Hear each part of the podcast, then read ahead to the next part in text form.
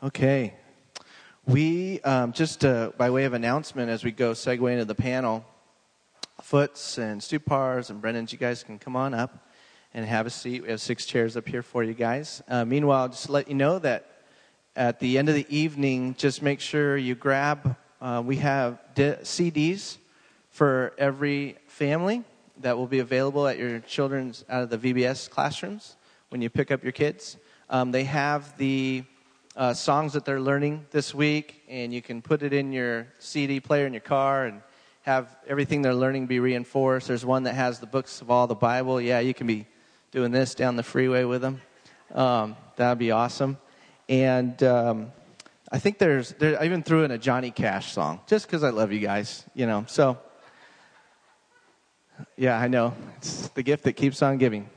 There's eight or nine songs. So actually, it, I even threw in some songs from Easter. So if you guys remember the rap and all that stuff, it's on there. But the first four, anyways, have to do with this week. there is relevance to them. Um, the one we did, shouted out, that, that song's on there as well as Happy Day and, um, and some other ones. So enjoy those. Make sure you pick those up and uh, utilize them to reinforce. I started playing them uh, today when I was at the at our dinner table, and Davis came by and he started doing all the hand motions. He's like, I know the song, Dad. And it was cool. So uh, just play it, you know, enjoy it with them. That's there for you guys. Okay, so tonight, it's a very simple approach. What we're going to do is take your questions that we had a good number of questions that were submitted in the front there, and I know for a fact just by going over all of them that they're, they're relevant. And if they're not relevant for where you're at with your kids right now, they will be in the future for sure. So we have a good solid hour to, to cover some of these important questions. We are going to put them on the screen. And whether you are, um, you know, you have a newborn all the way up to you have high schoolers, we're going to hit it. And the way we're going to do it is we're going to take just chronological order. We're going to go along with that and say the first half we're going to devote towards the younger kids, and um, and then the last half go towards the older adolescents and, and up from there. So I will vouch to say, or I will be another person to say that time goes so quick with your kids. If you have um, newborns and you have kids that are just real young and you're still trying to get over that sleep deprivation and that kind of thing, um, you just snap your fingers. We, we hear this from everyone. Don't you hear it from everyone? Time goes so fast. So even later on, we talk about the older kids. Believe you me, now's the time to take notes um, because I really, really am pleased to present these guys and gals to you as, as our panel. And um, you guys know Pastor Brian and Sherry. They've been pastoring. Man, I, you came up here in what, 1994? 3? 93? Been uh, leading Calvary SLO.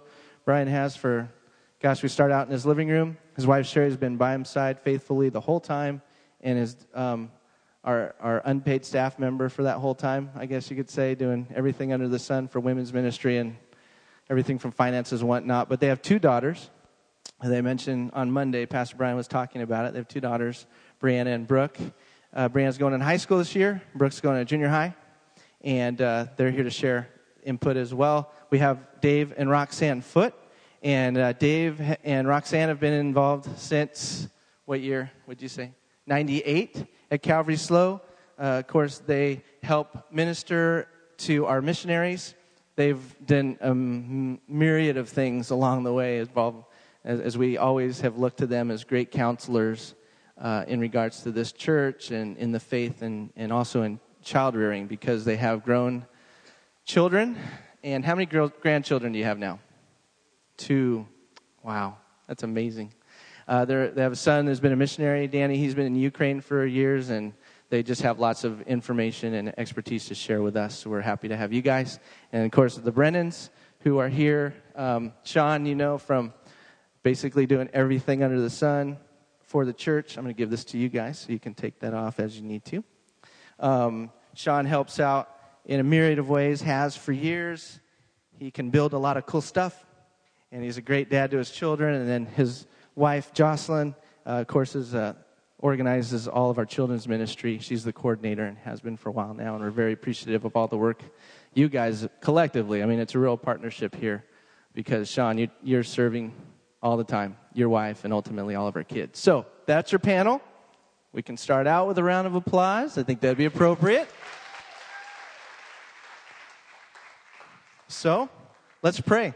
Lord, we thank you for this time. We thank you for this opportunity to talk about practical stuff that just we all can glean from. And I pray that you would anoint the hearts the, of all of us here, that we'd be able to partake of the, the bounty, which is wisdom. You say wisdom in your word, God, is worth more than gold and rubies. And so we just, we're just excited for this time. I pray that you would give our panel members and myself just wisdom, uh, even divine wisdom in the moment to answer these questions well. Thank you for the parents assembled here. May you give them uh, just so many more um, opportunities just to have your grace poured out upon them as they parent in this wonderful, crazy journey that you've called us to. We love you. We thank you in Jesus' name. Amen. Okay, without further ado, we'll go ahead and throw the first question up. We're starting with the younger kids. Yes. Okay.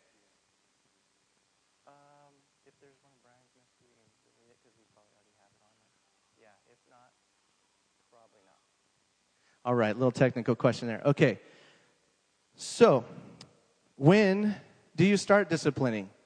What are some practical ways of discipline? Let's start out with Sean and Jocelyn to tackle this important question. How's it going, everybody? I'm microphone challenged, so if you can't hear me, just let me know. But, uh, well, I thought long and hard about this today. First thing I thought was how my wife got me into this, volunteered me for this. And then after I got over that, I realized that my wife's so awesome. But uh, after um, thinking about this, uh, just I'm just going to do. I'm not going to try not to ramble on, but uh, I was just thinking today how wonderful it is having kids. That if you look in the Bible, it's always about blessings, you know. Having kids is a blessing. Every time kids are referred to, unless they've grown up and become a curse to their parents, but, you know, while they're kids, they're a blessing. So I realized for me, um, and, you know, I'm 40, so it's taken a while, but I just, you know, lately, last couple years, realized that my kids are a blessing to me, that I want to bless them, and they're a blessing from God. They're like a gift that they've, that God's given us as a, you know, as a couple. And, uh, just I just want to share that that God really just touched me today. That um, to always look at my kids as a blessing, and then you know eventually we'll have grandkids, and how amazing that will be. But uh, back to the question though, because I could talk all night. Um, so when do you start disciplining? Practical ways of discipline. Uh, well, I'll just I'll just give my perspective, and then Jocelyn give hers. Um, I think uh, you know, once the kids started, um, probably two years old or so, and once they started realizing that they could, you know, they, they could walk and they could disobey us, it's kind of like it's kind of like once they realized that they had a will and they could disobey, you know, when Daddy said no, and they're like, well, I'm gonna do opposite of what Daddy can, says, and then that's kind of when the disciplining came in. That's I would think where when we start, and each kid is going to be different. Like you guys have heard all last couple of two nights that every child is different. Um, we have three. We have a 14 year old daughter, Hannah, and I think she might be an angel. I'm not sure, but no. Um, no, she's awesome. She, and then Ryan is a good boy. He's 12. And then we have a little girl, Michaela, that is uh, six. So each, all three of them have been a challenge in different ways. But, um, but I think the, you know, the sooner you start, I mean, obviously, I think two when they get, you know, they get their, their will and they're like, you know, a strong willed kid. But, uh, the, the, less you have to discipline them. Like the sooner you start and the more consistent you are, the, um, the less you'll, you know, as they're, you know, turn five, six, seven, you have to, you know, you stop disciplining them. But you, you don't have to discipline them in a, you know, corporal way. But um, Jocelyn's going to talk about the spanking part. I'm not doing that. So anyway, uh, but anyway, yeah. So we just, you know, I, I think that was that's my little nugget of advice is just you know starting early, being consistent because you'll be rewarded as they get older, you won't have to discipline them as much, and then, you know, becomes more, you know, they become, uh, you know, and also, also it's part of, you know, um, the relationship that like Brian talked about the other night, having that relationship with the discipline. But anyway, Jocelyn's gonna do the practical part of it, so here you go. Okay, I'm definitely the more detailed one, so I had to write myself a little list about discipline. Um, one thing I will say, because Sean threw out the spanking word, and I'm talking to moms a lot being in the children's ministry, is just that that's something you have to hear from the Lord about. You have to go to His Word and decide between you and your husband as a team, as one unit, if that's something that you feel is right um, for your family, and you have to both be on board with that. You can't do that because someone else tells you to or because that's how you were raised or anything. You really have to f- feel a conviction from the Lord on that. Um, and I know that James Dobson says you shouldn't do it before they're two, but by the time they're two, you're like really, you're like ready. And I think that's kind of a good marker because 18 months to 24 months, you're really seeing them exert their will and test the boundaries. Um, so I just wrote down some bullet points. I'm just going to go through them really fast and then we'll go on to the next question. Um, I kind of called them the golden rules of disciplining as not to discipline in anger, but in love. Um, if you are angry, do not discipline. Even if you know they need to be disciplined, if you're angry, don't wait till you cool down. Um, you always want to do it in love, and you want to pray and check your heart first if what is the right discipline for that. Um, and if your husband is home, or, or, if you're the husband, if your wife is home, it's really good to um, touch base with them before you discipline and say, "This is what happened. This is what I'm going to do. What do you think?" You know, and decide together. Make sure you're on the same page. Um, and then always restore fellowship afterwards. Always um, hug and love on them afterwards. Um, and if you do, you know, decide to spank, that I know I'm a really big fan of Dr. Dobson's, and he really says never to use your hand um, because it can teach them to hit, and it's more it's you hitting them instead of you know what the word calls the rod of correction. So um, the other thing is what we tried to do with our kids when they were little is always they know the rules for, beforehand. Because a lot of discipline issues can be prevented. That's what i always tell my children's ministry people is that if the kids are having fun and they're engaged in something and they're you know if, as parents if they're fed and they're rested and they're loved a lot of discipline issues can just be avoided by that and not feeding them sugar all the time. And you know just a lot of it is just logical. Um, but not obviously, you know, they're little sinners, so they're even if they're fed and rested and loved, they're still going to um, get in trouble. But um, and then the only other thing I um, wrote here, one thing that always um, was spoke to me about you know setting those clear boundaries. Like my kids always knew, like the minute they did something, they knew what the consequence was for that. And my um, reason for that, I think, is one time we heard Dr. James Dobson say that um, when toddlers are testing the rules, they're kind of like a security guard going around to all the doors and turning the knob to make sure that everything's locked. And so, in some ways, when kids are disobedient, they want to be disciplined. They want to know where the boundaries are. And, you know, for me personally, I grew up in a very free home. I had no rules. I got to do whatever I wanted, and that was awful. I did that was not a good feeling even you know, as a little kid, you want to feel like someone's in charge and there are rules and there are consequences if you break those rules because then you feel safe. Um, so, uh, yeah, that's practical ways. Um, we started grounding our kids when they were 10 and taking away privileges. We do do timeouts still with Michaela. Um, yeah, I think just a lot of times talking to them. I'm uh, speaking a lot to people who have younger kids. We would always have the pep talk. We're real big still on pep talks, like before we go into the restaurant or before anything. Like, these are the rules. This is what's going to happen. This is what we expect. If you do, don't do that or you do this, then you're we're going back out to the car. If you're in the grocery store, I will leave the groceries and we will, you know, we will go out to the car. So just making real uh, clear guidelines for them, what their expectations are.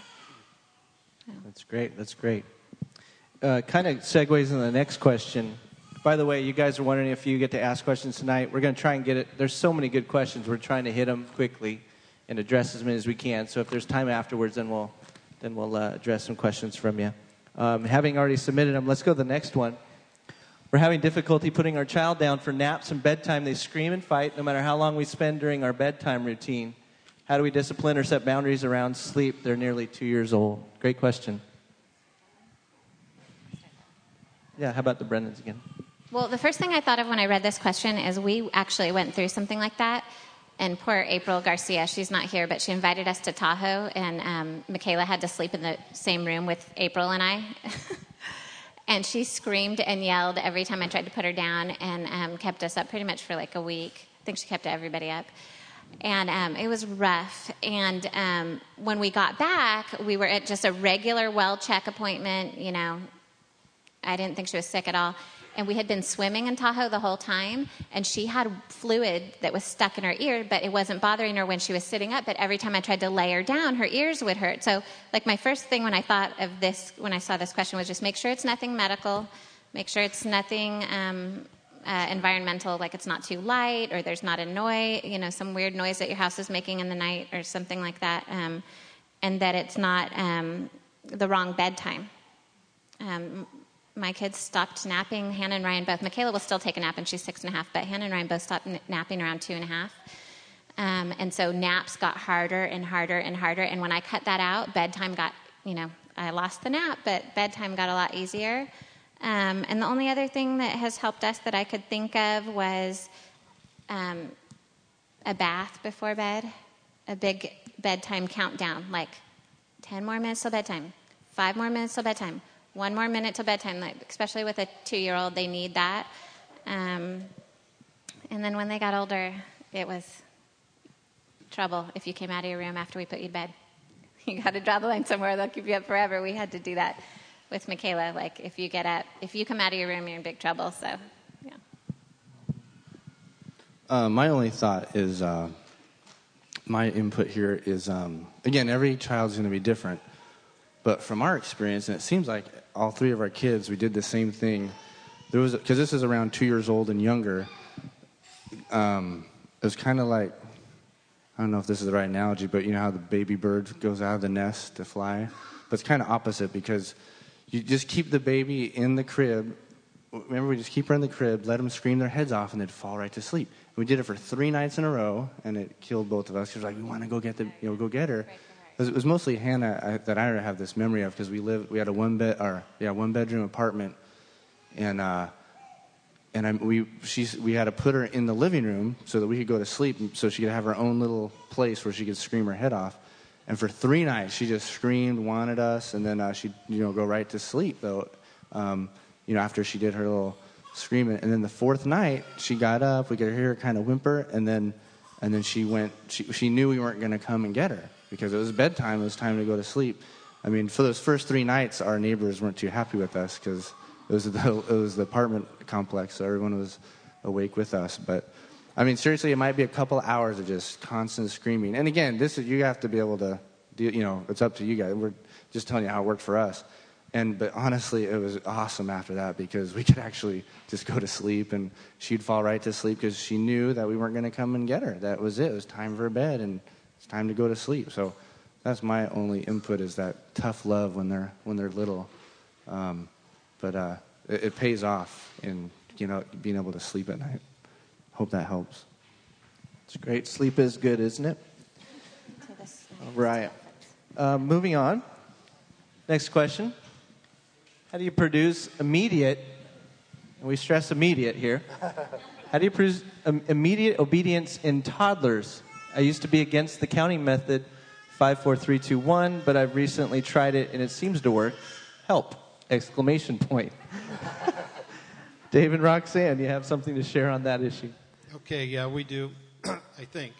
Um, first of all, if you know me, if you've come to any of my community groups, you know I always start from a larger principle and then get down to the practical, okay? So uh, I'm going to do that tonight, but try and be brief because I'm a great believer in the principle that if you understand the big principle, the big picture, the, the foundational scriptural understanding of who you are, who God is, how He works, whatever the, the situation is, that if you understand that as it applies to parenting or in marriage, that the Holy Spirit is great at giving you practical inspiration in the moment.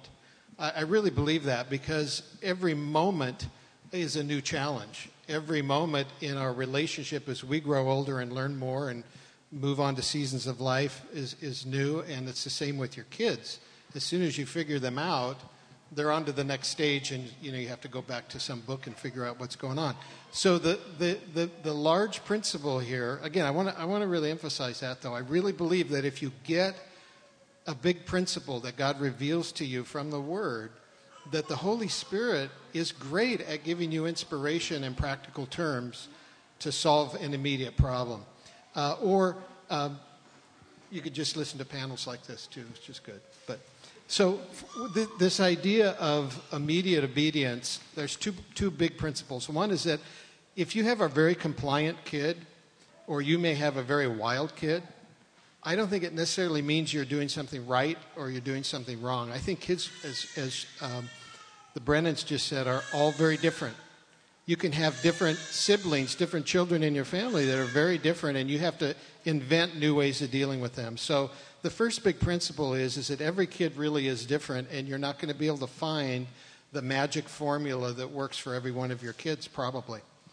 So understand that every kid is different. The other thing that I think is really key to understand is that especially when you're talking about toddlers is to is to try and learn to read i think there are good resources out there to explain to you the development of your child's brain little boys brains are different than little girls brains we know that chemically from science and um, to understand what they're able to, to comprehend and deal with when their brain development is really important because you can be expecting way too much for your child and you'll never get it until they're ready so that's a big principle. And I think, in terms of practical terms, I'm going to leave that to the Holy Spirit, or maybe my wife has something to add. Well, um, this, this uh, question struck us because we have two two year old grandchildren right now that are very different. And we have a puppy that's like a two year old that uh, doesn't mind either. And I've been taking the puppy to this uh, gentle touch training class, and I wish I would have done that before I had kids. I'm like, it's revolutionized my whole approach to child raising. And one of the things they said is that, like what David was saying with the brain development, is they just don't get it. When they see a cat over there, they're going to chase that cat until they're about maybe two years old, and then they think, oh, wait, you're calling me. Maybe I won't. And I had a, um, a really good example with my two year old granddaughter today. I was watching her. And a friend came over and we're talking, and so she's wanting attention, so I'll put on, you know, video. You watch Kipper for a while. And next thing I know, she's underneath the computer, and I'm like, oh, what's she doing under the computer? Oh, that little red light on the power switch is so fun. I'm going to switch that off. Now, she knows she's not supposed to do that. But whose problem was that? Whose fault was that? I was talking.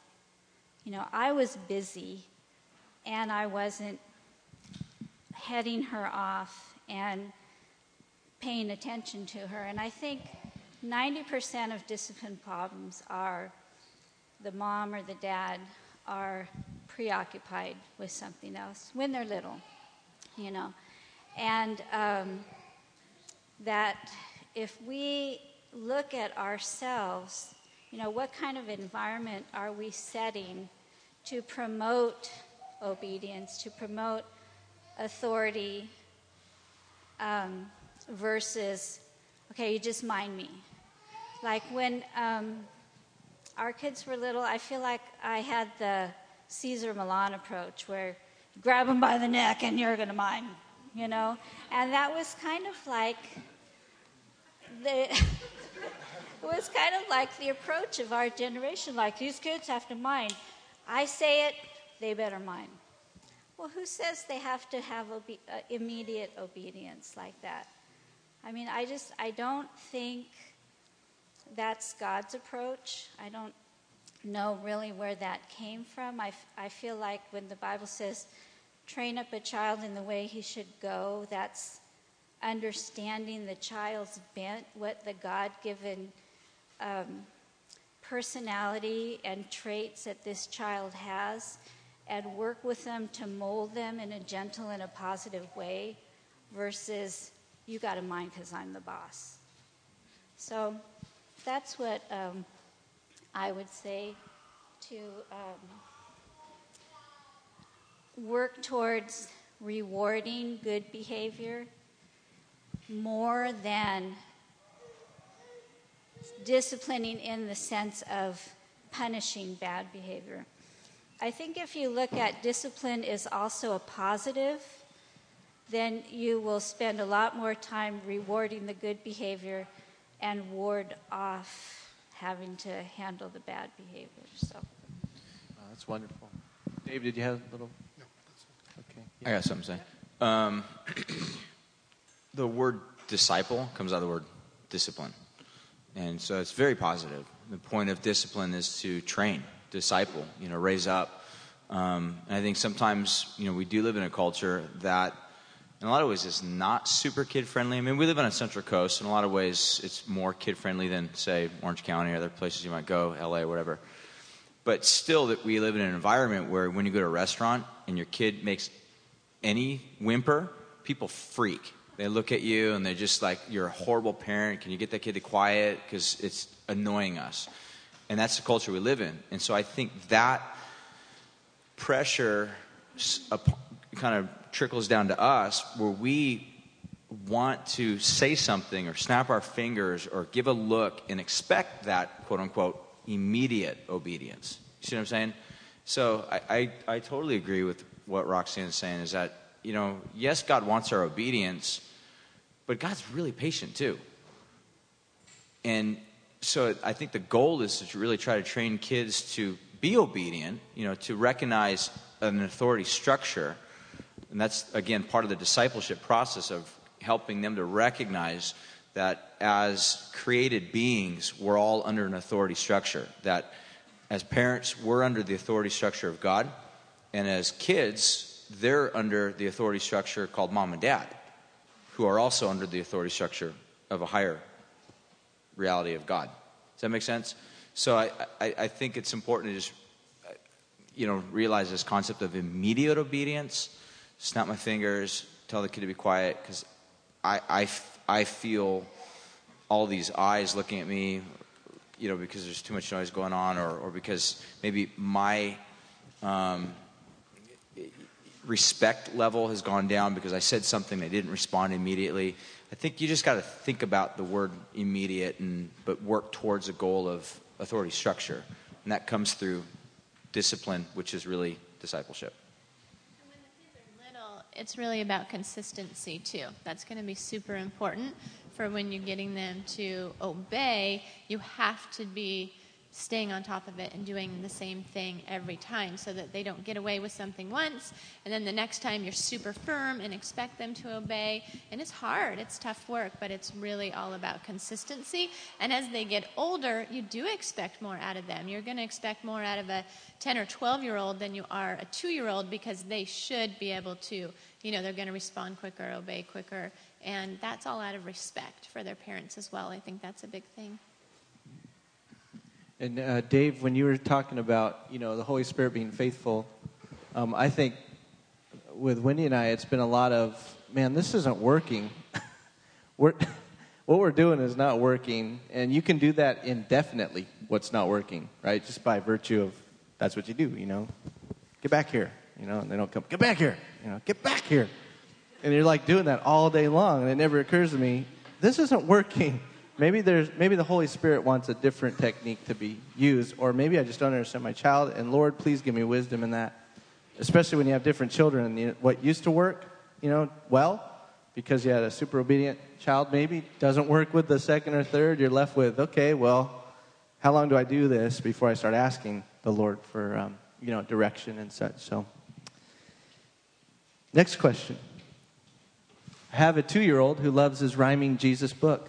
Is there a complete children's Bible you could recommend for really young ones? His current, his current one is only, has only select passages. Um, this question um, kind of sparked an idea to have a, a recommended book list, which we printed out and um, we will hand out. Oh, great. Thanks, Kim. Yeah, we'll hand, we can hand them out now. Um, there is a rhyming Bible. I don't know who asked that question, but there is a rhyming Bible. It obviously doesn't cover the entire Bible, but we use it a lot in the toddler room, and it um, it's really cute. And kids love rhyming; they just get like mesmerized by it. So there, it's pretty thick too. There's quite a few stories in there. Um, if that's not the one you already have, but we put together this list, and hopefully, and I love to talk about books, and I love children's books, and so if you, if anyone wants to ask me later more questions about different books, you can um, let me know. I did want to say one thing about the toddler and the um, immediate obedience. There are times when you need a toddler to obey immediately, and so we usually try to have a signal word that, like, if they're running out in the street or about to touch a hot stove, was danger, danger, danger, and then they just freeze in their tracks. Like that meant you have to freeze right where you are. So that's there are times that you do want them to, you know, um, listen right away. So it's good to have like a code word for that. I'd be tempted to use that every time. we can go ahead and pass those out, Kim, if you would. That'd be great. So this reading list that we've compiled um, is covers all ages, and, and so you'll see there's quite a few reading, um, few sources of reading material there, but it does cover all ages. Great, making uh, good progress through some of these. Here's a uh, here's a fun one. This what we can all relate to. This next question. What are some practical ways to have fun with your kids on a low budget? How can you have mommy times away plus date nights on low budget? So, especially in this day and age. Anyone care to, the Stu Pars, like to address that one? Yeah. Um, you know, I'll, I'll start from just kind of a bigger principle that I was I wanted to share Monday when I when I spoke, but I, I forgot. Um, I really approach anything I do with my kids from an angle of memories. It struck me about I don't know six years ago, as I was kind of sort of reminiscing back on, on my childhood, and and I had a, an awesome dad. My parents divorced, but I lived with my dad, and my dad was just a fantastic guy, and uh, loved us. Um, he was just a good good parent. And I was kind of going back in my mind, think about all these memories I had, and I was talking with Sherry about it, and she was like, "I don't have any memories at all. Never did anything with my dad ever." And I was like, "Wow, that's horrible. That's a bummer." Um, and it just it, it kind of planted this thought in my mind of I want to sort of reverse engineer. I want to look into the future again, like I said Monday, and just say, what memories do I want my, want my kids to have? And sort of move backwards from that. And the thing that I realized for me personally, this is my personal experience, is what laid the most memories for me in my life really revolved around no money. I mean, they were just things I did with my dad.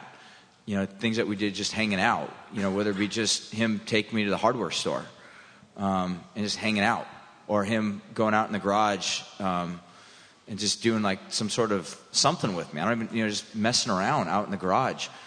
Um, mowing the lawn with my dad. I mean, th- those are memories I had. Um, going to the beach, um, spending time, things like go to the library. I mean, those are things that, for me personally, laid some really great memories. Making dinner with my dad. Um, all of these are really great memories for me. And I sort of take that same approach with my kids. So um, a lot of the stuff that we do really doesn't have to do anything with money. I mean, we don't have a lot of it anyhow. So we, I mean, we, we're not going to Disneyland. We're not, you know, flying across country doing stuff like that, or you know, going to Boomers. I mean, that, that, that's that's a thirty dollar trip for us. I mean, we just we just don't have that type of resources to do that. So we we approach it from an angle of just saying, what what can we do? So a lot of times we'll go to the Bob Jones Trail. We'll walk that a lot, or ride our bikes doing that. It's obviously costs nothing, and um, or sometimes we'll go downtown. We'll just go for a walk, like with Brianna. We'll go hang out and just walk downtown. She, downtown SLO. I mean, she. I was telling someone the other day. You know, Forever 21. She she loves that. I hate it. Um, so we'll walk through there, and I'll get thumping in my head, and then you know just ask God to remove that later. but they're good memories for her. Um, so yeah, a lot of it is just really trying to be creative and think about things that I can do a really cheap, inexpensive thing is we'll, we'll just go to yogurt. Um, I mean, I, I, think for our whole family to go to yogurt, I, I mean, mine normally costs the most, but uh, we go to these places where you weigh it, you know, And uh, for our whole family, it's like 10 bucks. I mean, it's pretty cheap. I'll, I'll throw out one more thing. I'm going to give a little uh, advice for we go to Dell's. All right. I'm, I'm going to I'm gonna, I'm gonna tell you our trick. All right. So, um, okay. Sarah's here. Where's Sarah at? Okay. Her husband's part of Dell's. All right. So here's what we do. I'll tell you what we do. We go out as a family and we. Okay, I'll just be straight up front. This is a disclaimer. Just say it, No, dude. I'm gonna tell you. give us your we're tip. super cheap all when we go out to eat. Okay, we. I mean, we for us. We have girls. We don't have boys. Yeah, we. Yeah, It exactly. doesn't work for the Brennan family at all. Yeah, this probably won't work for some of you, but I got all girls. No, I'll tell you. So we just get like a salad and we eat the bread rolls and we leave a really na- really nice tip, but we get out of there for like twelve bucks. You know? Yeah, we do. No, we 15 bucks, whatever. It's super cheap, whatever it is. So, you know, we, we look for really cheap ways to just plant memories in their head. Because to me, I look at it this way. Last thing I'd say is this. So even if it's like 15 bucks, 20 bucks, to me, $20 to plant a memory for the rest of their life, it's worth it. You know what I'm saying? When you think about it this way, any money you spend, any investment you spend, it's, it's just a small investment. You're paying for a memory. That's the way I look at it. You're paying for a memory that they'll never forget. I do usually pay the bill. Um, but we have, we do live, we have learned to do a budget really well, and we have learned what restaurants we can go to and feed the family for about $20, which is pretty impressive. But again, we do have girls, and so that's not going to work for everybody. Um, but just like Brian said, just, and, and your kids are going to be different. We've had to realize that as far as the date time, we really try and do that on a regular basis and ask them what they want to do. And we have one that would be more than happy to just stay home, snuggle on the couch, read a book with them, watch a movie, make something, bake something together. And then we've got one that wants out of the house. Take me somewhere, go for a walk, you know, go do something. Um, but you can definitely learn to be creative. And there's a lot we want to say, but I know we're running out of time. So feel free if you have more want to talk more, whoever asked these particular questions, each one, you can come up and ask us afterwards. Um, and I've got lots of practical things, you know, that you can do. And I was unsure about that question if it was the second part, um, mom and dad dates or mommy getaway time. I wasn't real clear on what the question was, so feel free to come and talk to us. I think it's both think it's both? times away and date nights. Yeah. So, like mommy getaways, you got to be creative with that one. I don't know. Leave the kids at home with the dad and go down to the beach or wherever is your refuge place. And date times, you got to be creative as well. One of Brian and I's favorite things is to go to Trader Joe's and get something to eat and go down to the beach and eat and take a walk. And um, you, we got all kinds of ideas for low budget dates. So. tell you. Can I throw one more thing in there? Is it is really expensive to have a babysitter, and really one of the things about biblically caring for one another would be among your friends and peers is to just be sensitive and say, "I'll watch your kids. You guys need a getaway and do it." And it's just it's part of what you do, you know, friend to friend. And I would really encourage you to make that part of your service one to another because everybody would benefit in the long run to get away and do that. Great. We have three boys, and I got really bummed when they got old enough to eat their own dinner all the way through, so I couldn't have their leftovers anymore. My youngest eats more than any of us, so I was like, ah, great. I don't have any leftovers to eat anymore. Okay, next question. It's a real neat one. How do you have family devotional time? Let's get to the nitty gritty. Do you all meet, worship, pray, read, have church um, every day or a few times a week? What does it look like? And how do kids participate when they're preschool age? I think uh, that's our question. Um, but real quick, back on the cheap eating. One one trick I found was uh, McLintock's. If you go in the garbage can at the end of the night, Oh, But kids eat free. The burger's free. No, actually, really, McLintock's kids. is do that your eat date steak. or is that your family time? No, it's a- okay. Danger, Oh, danger. this- No, kids do get to eat free steak in McLintock's. So you have to figure out how to, you know, anyway. Yeah, no sides, but.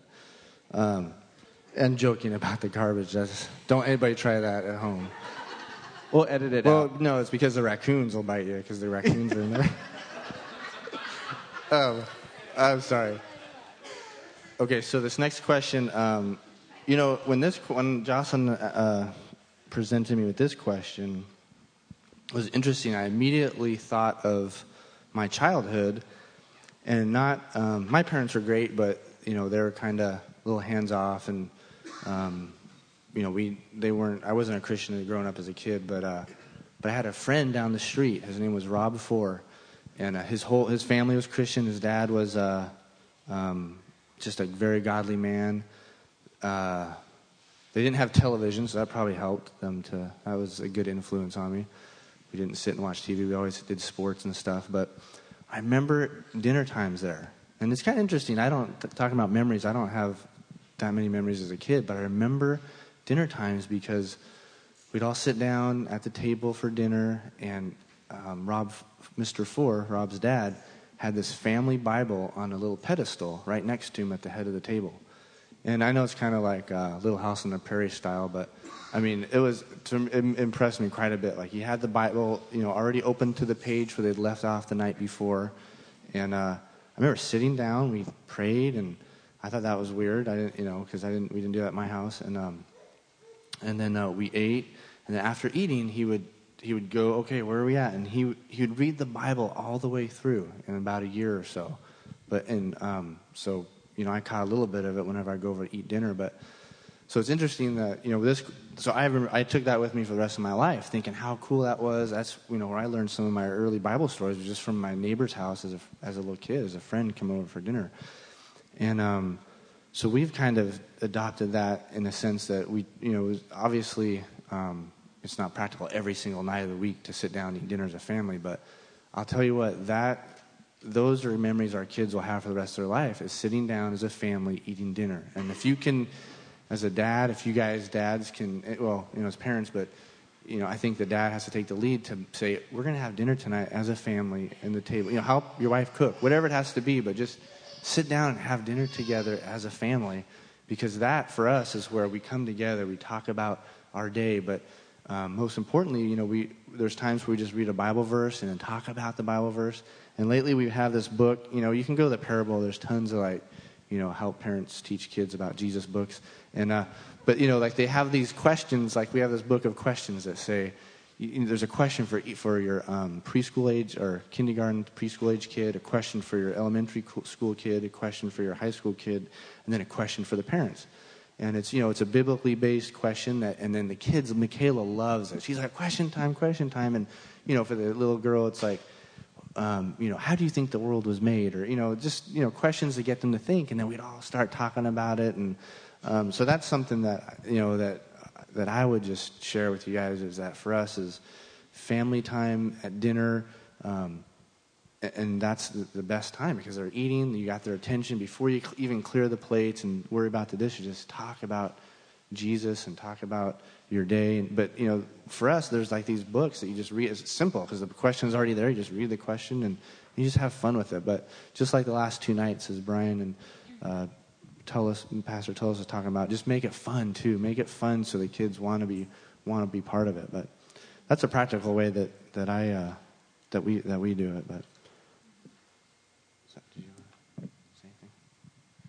I was just going to say that that book was only like five dollars, and we use it every night. And it, I think what's good about it is that there's a question for each age level, and I kind of feel like whoever asked this question was kind of getting at that because if you have it's hard to get the little kids to participate, but then if you're focusing on them, then you lose the big kids. And so um, some of those books are really good. And then they feel like they have the floor because it's like, this is your question, and they get to answer. And then the siblings and the parents are all listening and so everyone feels like they've gotten to have their have their say. Um, I know another thing that um, we talked. Brian talked a little bit about this was we have found that there are those teachable moments before bed too, and that's not really a family devotion, but that's um, a time where you, it's just one-on-one time, and they're a little groggy and just it's just special time, and so we try to even though you know they'd probably be embarrassed if we said if they knew we were saying this, but you know we still tuck them in. Like we have teenager, we still we still pray with them, and t- it's not tucking them in. It's just h- hanging out with them for a few minutes before bed, and um, I think that they really look forward to that time. And I'm going to be sad when they're like, "Okay, you can stop tucking me in now." Um, Oh, well, there was something else I was going to say. What was it? Oh, um, another thing that's good is to read a proverb. There's 31 proverbs, so that's like an easy way. We all have a Bible. We can just read one a day, and it's short and quick, and you can even discuss it with a preschooler. Um, and then the other thing was, are you covering these up on purpose? Sorry. oh, I, I have to say the fridge doors, right? I know you're tired of hearing me say that, but I'm giving you one each week, and it does work with a preschooler all the way up through a fifth grader, and it's what they've learned about on Sunday, so they should have something to talk about. There's a verse on there, there's a Bible passage, um, there's something called the bottom line, which means like the main thing they were supposed to learn on Sunday. Um, so really utilize those. Um, they're not just, um, you know, junk mail. Um, and then the other thing I was going to say is um, when they're really little and it's you know, a little too hard to start actually a family devotion yet, like if you have a newborn and maybe a two year old or something, if they see you reading your Bible, um, they will copy you. They will go. I mean, I just can remember, you know, my kids going and getting their Bible, and they're saying, "I'm I'm having my quiet time too," and they're like holding it upside down. You know, they don't even know how to read or hold it yet. But they that is like the beginning. That's um, where you start. So, yeah, I think just having the goal of trying to do it when you can. It's not going to happen every day, and um, and I, think wives don't put all the pressure on your husband saying, "Well, you're supposed to have family devotions," because then it you know it might not happen as often as like we heard last night. If you do it, if you look at it as a team effort and you do it together, and you know you say you make the time for it, wife. You say. I've got dinner on the table. I've got I've made time in the schedule, and you say I got this book even, or here's the Bible, and you know help help each other um, have that goal and help each other to make time for it. I think is working together is really important. Um, a couple quick thoughts that I have as well, definitely around the dinner table, and we will oftentimes, you know, have our, our one of our kids pray, like I said the other night, and then I'll pray after that, and we try to, you know, pray for, you know, like during Christmas time we get Christmas cards, and a lot of times what we'll try to do even months after that, we pray for the people who send us Christmas cards, you know, just pray for our family or Just pick one each night from the stack and pray for that. Yeah, she said we. Uh, I don't know if you guys did. You guys all hear that? She picked. We pick one from the stack and just pray for the family that that we have, and we just pray as a family for them. You know, just kind of to really we want to help our kids develop just an understanding of, of why we pray and as we pray as a family and things things like that. Um, you, you know, some of the missionary newsletters that we have, we we we just try to be purposeful in praying for people like that. We pray for our church. You know, we pray for people going through different things in our fellowship and beyond, and different missionaries. Um, Bible time. Um, a lot of times that just happens around the table. So I would say that there's um, strategic times, and then I would say that there's more um, just everyday moments. And the strategic times, I would say, definitely happen for us more so around the dinner table, um, where we do talk about, you know, just passages of scripture that we're studying, that we're learning, or um, after we did the spiritual warfare thing here on Sunday mornings, I, we were teaching my kids that. So usually on one of the nights where we would have family dinner, we would just talk about that, talk about, you know, my kids are obviously older, and talk about spiritual warfare. But um, I would even go back even a little bit further. When kids were starting to, to read, we wanted at a very young age to help them to incorporate reading into their typical life, like reading the Bible. And so we would have them read like a couple verses, like I don't know how many summers ago it was that we started this, but during the summer we got them, you know, a little devote or, or um, what do you call it, journal, and we wanted them to just kind of decorate it, make it their own, make it something very special that their own that they can just write anything in. So we had them, you know, read a scripture a, a day and then write either their favorite verse that they read in that passage or write a summary of the chapter that they read and um, in their journal. So it's their journal. It's it's their personal um, in, interaction with God, and then we would talk about it as a family. We would go over what they talked about.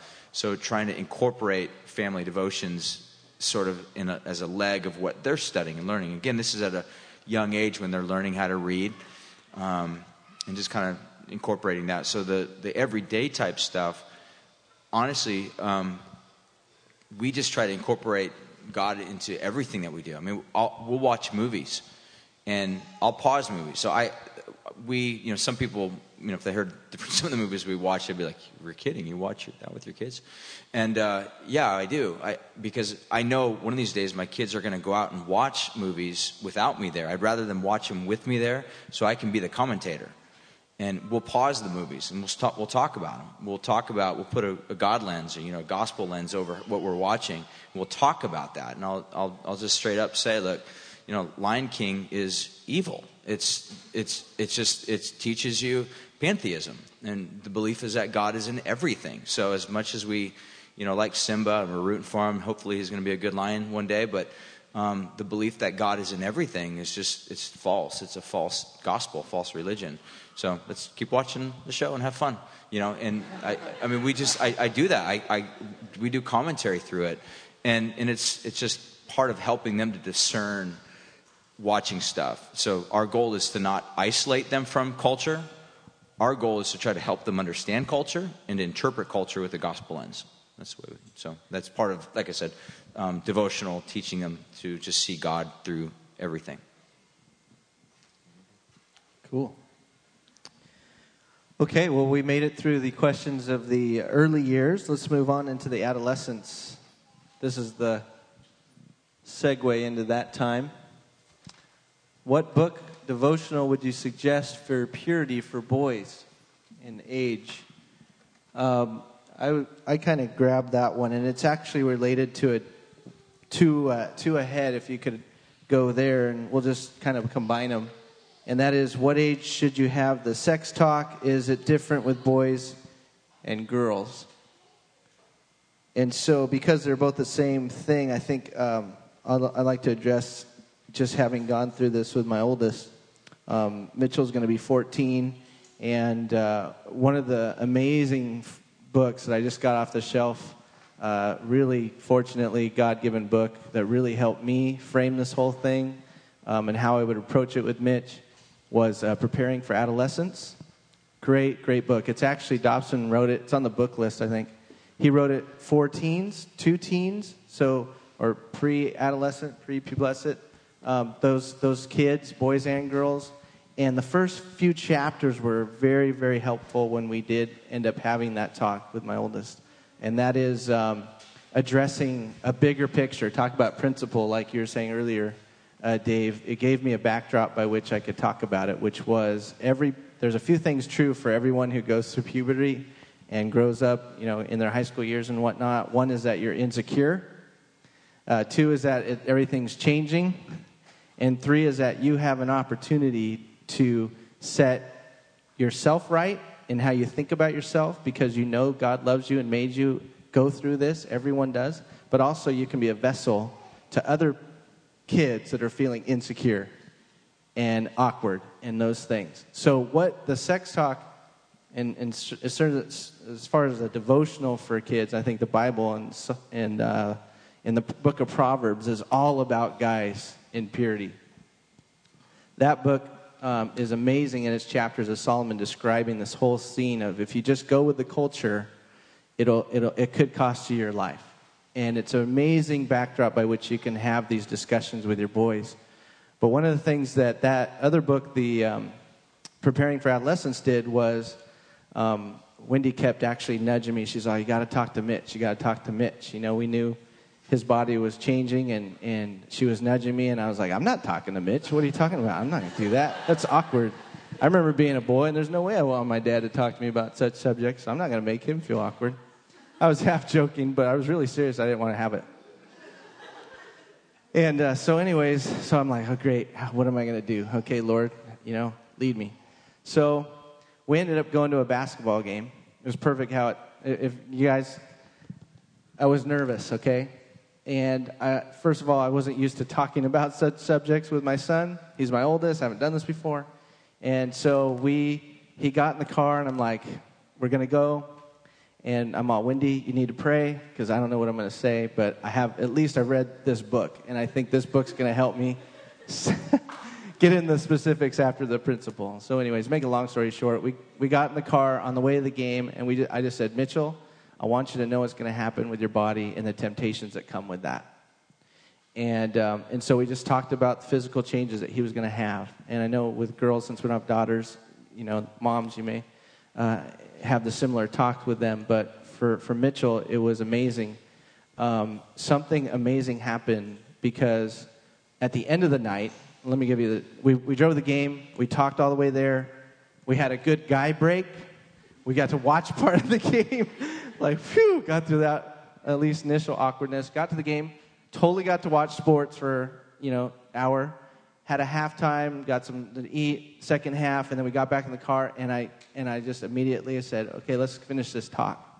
So on the way home, we finished up. And you know, the one thing, just to encourage you folks, as far as wisdom that you need, your kids are amazing in, in their receptivity as you pray for God's wisdom in these things. Mitchell said at the end of that time, never forget it, he goes, Dad, so you mean that's why the virgin birth is a miracle? I'm like, what? yes, Mitchell, that's exactly why. Never before has there been a birth that didn't involve the sperm and the egg coming together.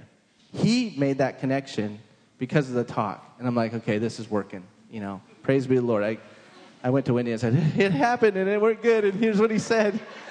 Phew, I'm still sweating. I can feel my palms getting sweaty. Any rate, I say all that just to say that um, as nervous as you may be about bringing up those subjects, is like exactly what you're saying, Brian. I'd, be, I'd rather be the person to introduce those topics to him or your daughter than some movie or some friend that's going to give them the version of, you know, hey, try this or this happened to me or whatever like that. I want to set the stage for what he can put on miracle over it, you know, and that this is a, is a part of life. So I think purity for boys comes through obviously the word. Um, Proverbs, again, has, has just been an um, amazing book uh, to be able to describe the temptations that are out there. But more than that, um, preparing for adolescence is top of my list as far as that age goes. How about for girls? As far as what age do you have that talk? Mitchell was 12, older 12 in there, but it's, I think it's when you start seeing um, you're getting close to that. You don't want something to happen physically that they're not prepared for. You know, they wake up and they're scared or they're feeling really awkward, and then they won't go to you because it's just something that they can't they can't put in a place that's natural. So they're likely to keep that from you, or at least be feel insecure about it. So I'd rather have the talk before that happens. So anywhere, girls I guess are maturing a little bit earlier than that, but for our boys it, it was about there. Can you guys address for girls about what age you think would be I like how they're looking at me. like, I, I, think that um, you have to start thinking about it around 10. With girls, it depends on, you know, uh, how they're developing. You can usually, you know, as a parent, but around 10, you have to start tuning in. Um, you definitely want to have that talk before someone else has it with them or and you don't, and like James said you don't want to be unprepared for you know the changes that are going to happen and just in our society right now, um, kids are talking about stuff and exposed to stuff at a younger and younger age. And as sad as that is, that's you know the culture and the times that we're raising our kids in. So.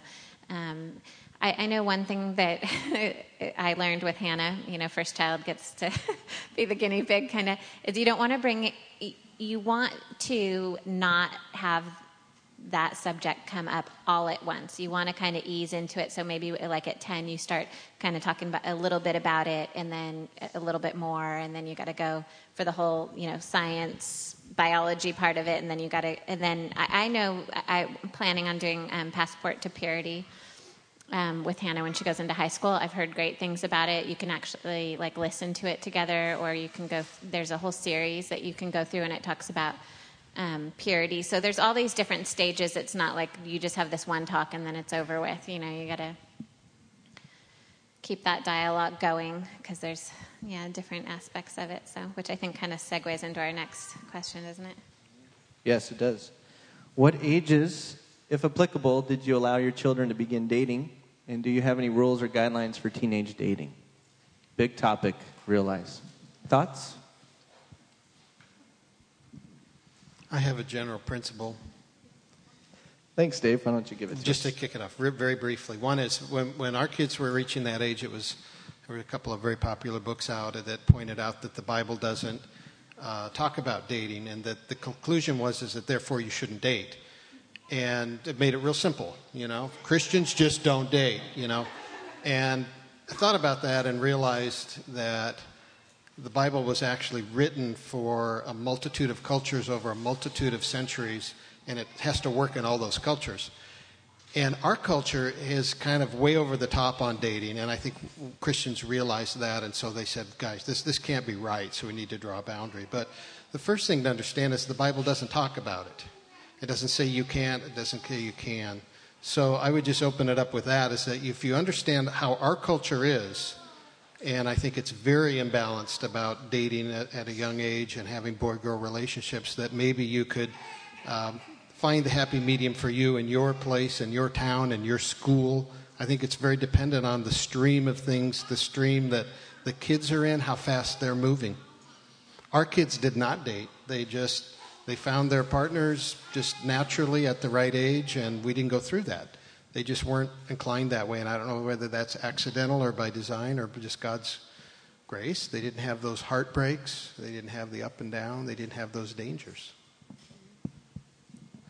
I think that's what I found is super important is just instilling in your kids now, even like at that, you know, the age that my kids are 11 and 14, of talking to them about why they don't need to jump into that and what could be the harms of getting in a relationship with someone too young and um, of you know just really being open about it so that it's not kind of this taboo subject or that they don't know what you think about it um, you know, I realized the reality is I met Brian when I was 15 years old, and I'm like, that's one year away for Brianna. Um, that's a little bit scary, but I, but I did not date him until after I had graduated from high school. And we had a group of friends that we spent time with, and that's really what we are encouraging Brianna. Like, it's okay. I mean, I mean, she's still in the place of where like she doesn't, you know, still the, you know, not quite sure what to do with myself. So that's good with me. Um, but really telling her too, you can talk about anything. Don't be afraid to ask questions. You want to be the place that your kids will come to. And sometimes I'll even bring subjects up to her that might be a little bit awkward because I want her. I don't want to say you can talk to me about anything, but then it'd be uncomfortable. So I've made effort to try and talk about things or inquire about, you know, um, different people or different scenarios or what did you think about that? Um, but definitely for us, I think we're, you know, pushing her to if you want to have guys as friends, that's one thing. But until you're closer to like the age of 16, there's not really a reason for you to be in a serious dating relationship. Um, and I, if you want to have friends as guys, that's you know that's definitely different than going out and pursuing a one-on-one relationship. And you know even now talking about physical boundaries and why you wouldn't want to do certain things, and um, just being really open with them. And I think too, she, as Brian talked about, if you guys heard him talking about the type of boy that we would encourage her to look for. Like, you want to have somebody. And we're thankful that she has a lot of godly examples of people that we can point to. If you want someone who can lead you spiritually, who's at a good place, somebody who is going to be like your dad, because you're going to have to feel comfortable bringing him home. if you're not comfortable bringing him home to hang out um, in our home with us, then you might want to stay away. that we had the um, privilege of our daughter meeting this guy that he wasn't a Christian, and we, that first panic, like, oh my gosh, you can't be dating a non Christian. And um, she brought him home, and it turned out that what he saw in her was the Lord, and that's what attracted him, and that's what he wanted.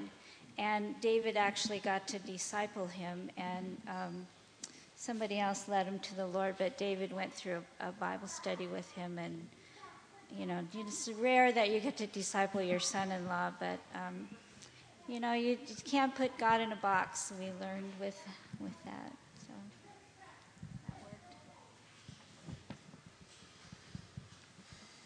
Mitchell's uh, allowed to date whomever he wants, whenever he wants.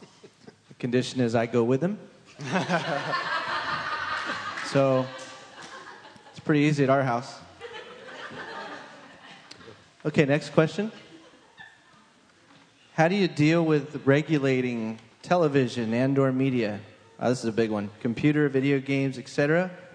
Also, what are your views on them? And a related question is any suggestions on how to monitor iTunes and I guess like media besides the obvious blocking of explicit things? So that's a big question. Let me lead it off about views, views on them. I think the big picture is that we've always considered what the world offers via the various media as sort of like a Trojan horse.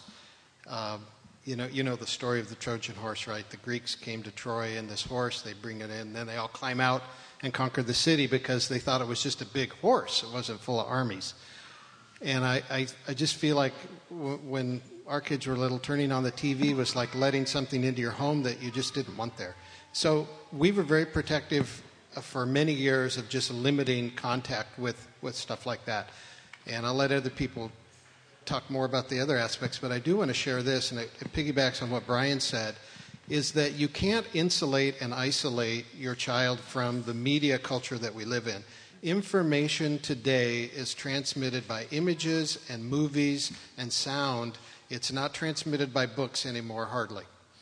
Uh, and so when we realized that in, let's say, the 90s, when our kids were teenagers, we were homeschooling and we said, well, let's let's engage them in this then. And so part of our curriculum was to have them watch movies, you know, the 10% that are actually serious movies that aren't just either really lame entertainment or completely, you know, atrocious.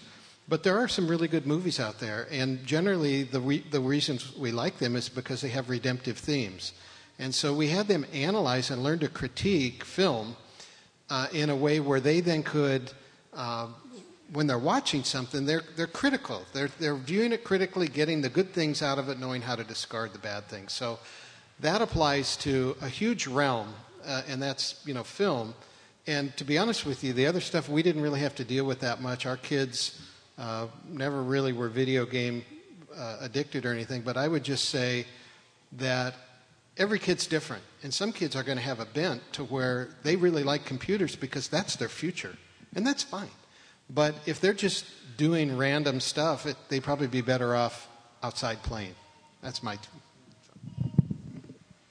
I was just going to add that there's, um, if you don't know, Focus on the Family has a website called pluggedinonline.com, and you can go on there, and they have uh, previewed some movies, and they will tell you like exactly the bad words that are used. Exa- I mean, it's very, I don't know how they do it, but they um, reverse engineer the movie and let you know all the content so that you're not you know, we've all been there. We're like in the movie theater, and we're like, you know, or a preview or you know something. So um, that's a good resource.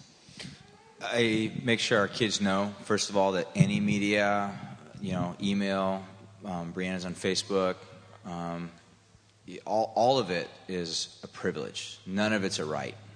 It can be taken away. They know we have full access to everything. We have their passwords. We can, at any time we want, we can look at their stuff. We can read their emails. We can know what's going on. Um, so um, it's an open book. We just kind of have this open book policy about everything. Um, yeah, we they have to ask before they can go online and use a computer, and so we, we really just try to, to monitor it like that. We don't again, our approach is not to insulate or isolate them from the world. Um, you know, I, I, would almost say that in Christian doctrine, very fundamentalist. Fundamental as, as fundamental can be with the fun. We're fun.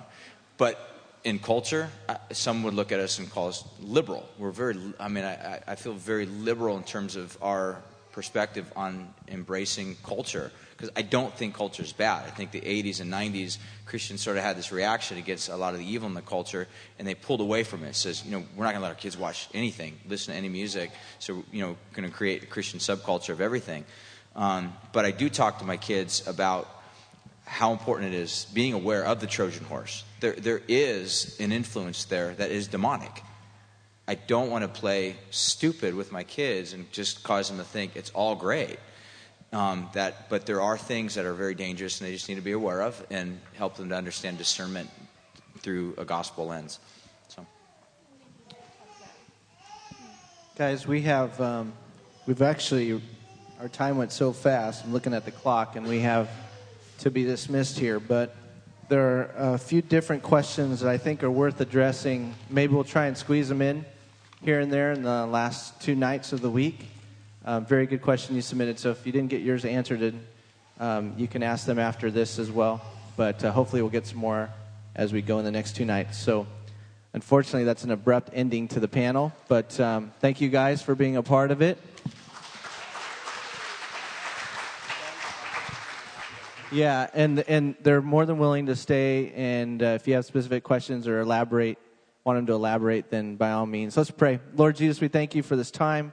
Thank you for the children and the students that have been growing this week as well, learning more about you and what it's like to have spiritual fuel empowering their lives. We pray for our children. We ask for you to bless them and bless us as parents that we might have the wisdom we need to raise them well and that they might have the strength and wisdom to live well, to grow well, and to grow strong in you and in this life that you've given them. So we thank you for them. We thank you for this evening. We pray these things in Jesus' name. Amen. Thanks, guys.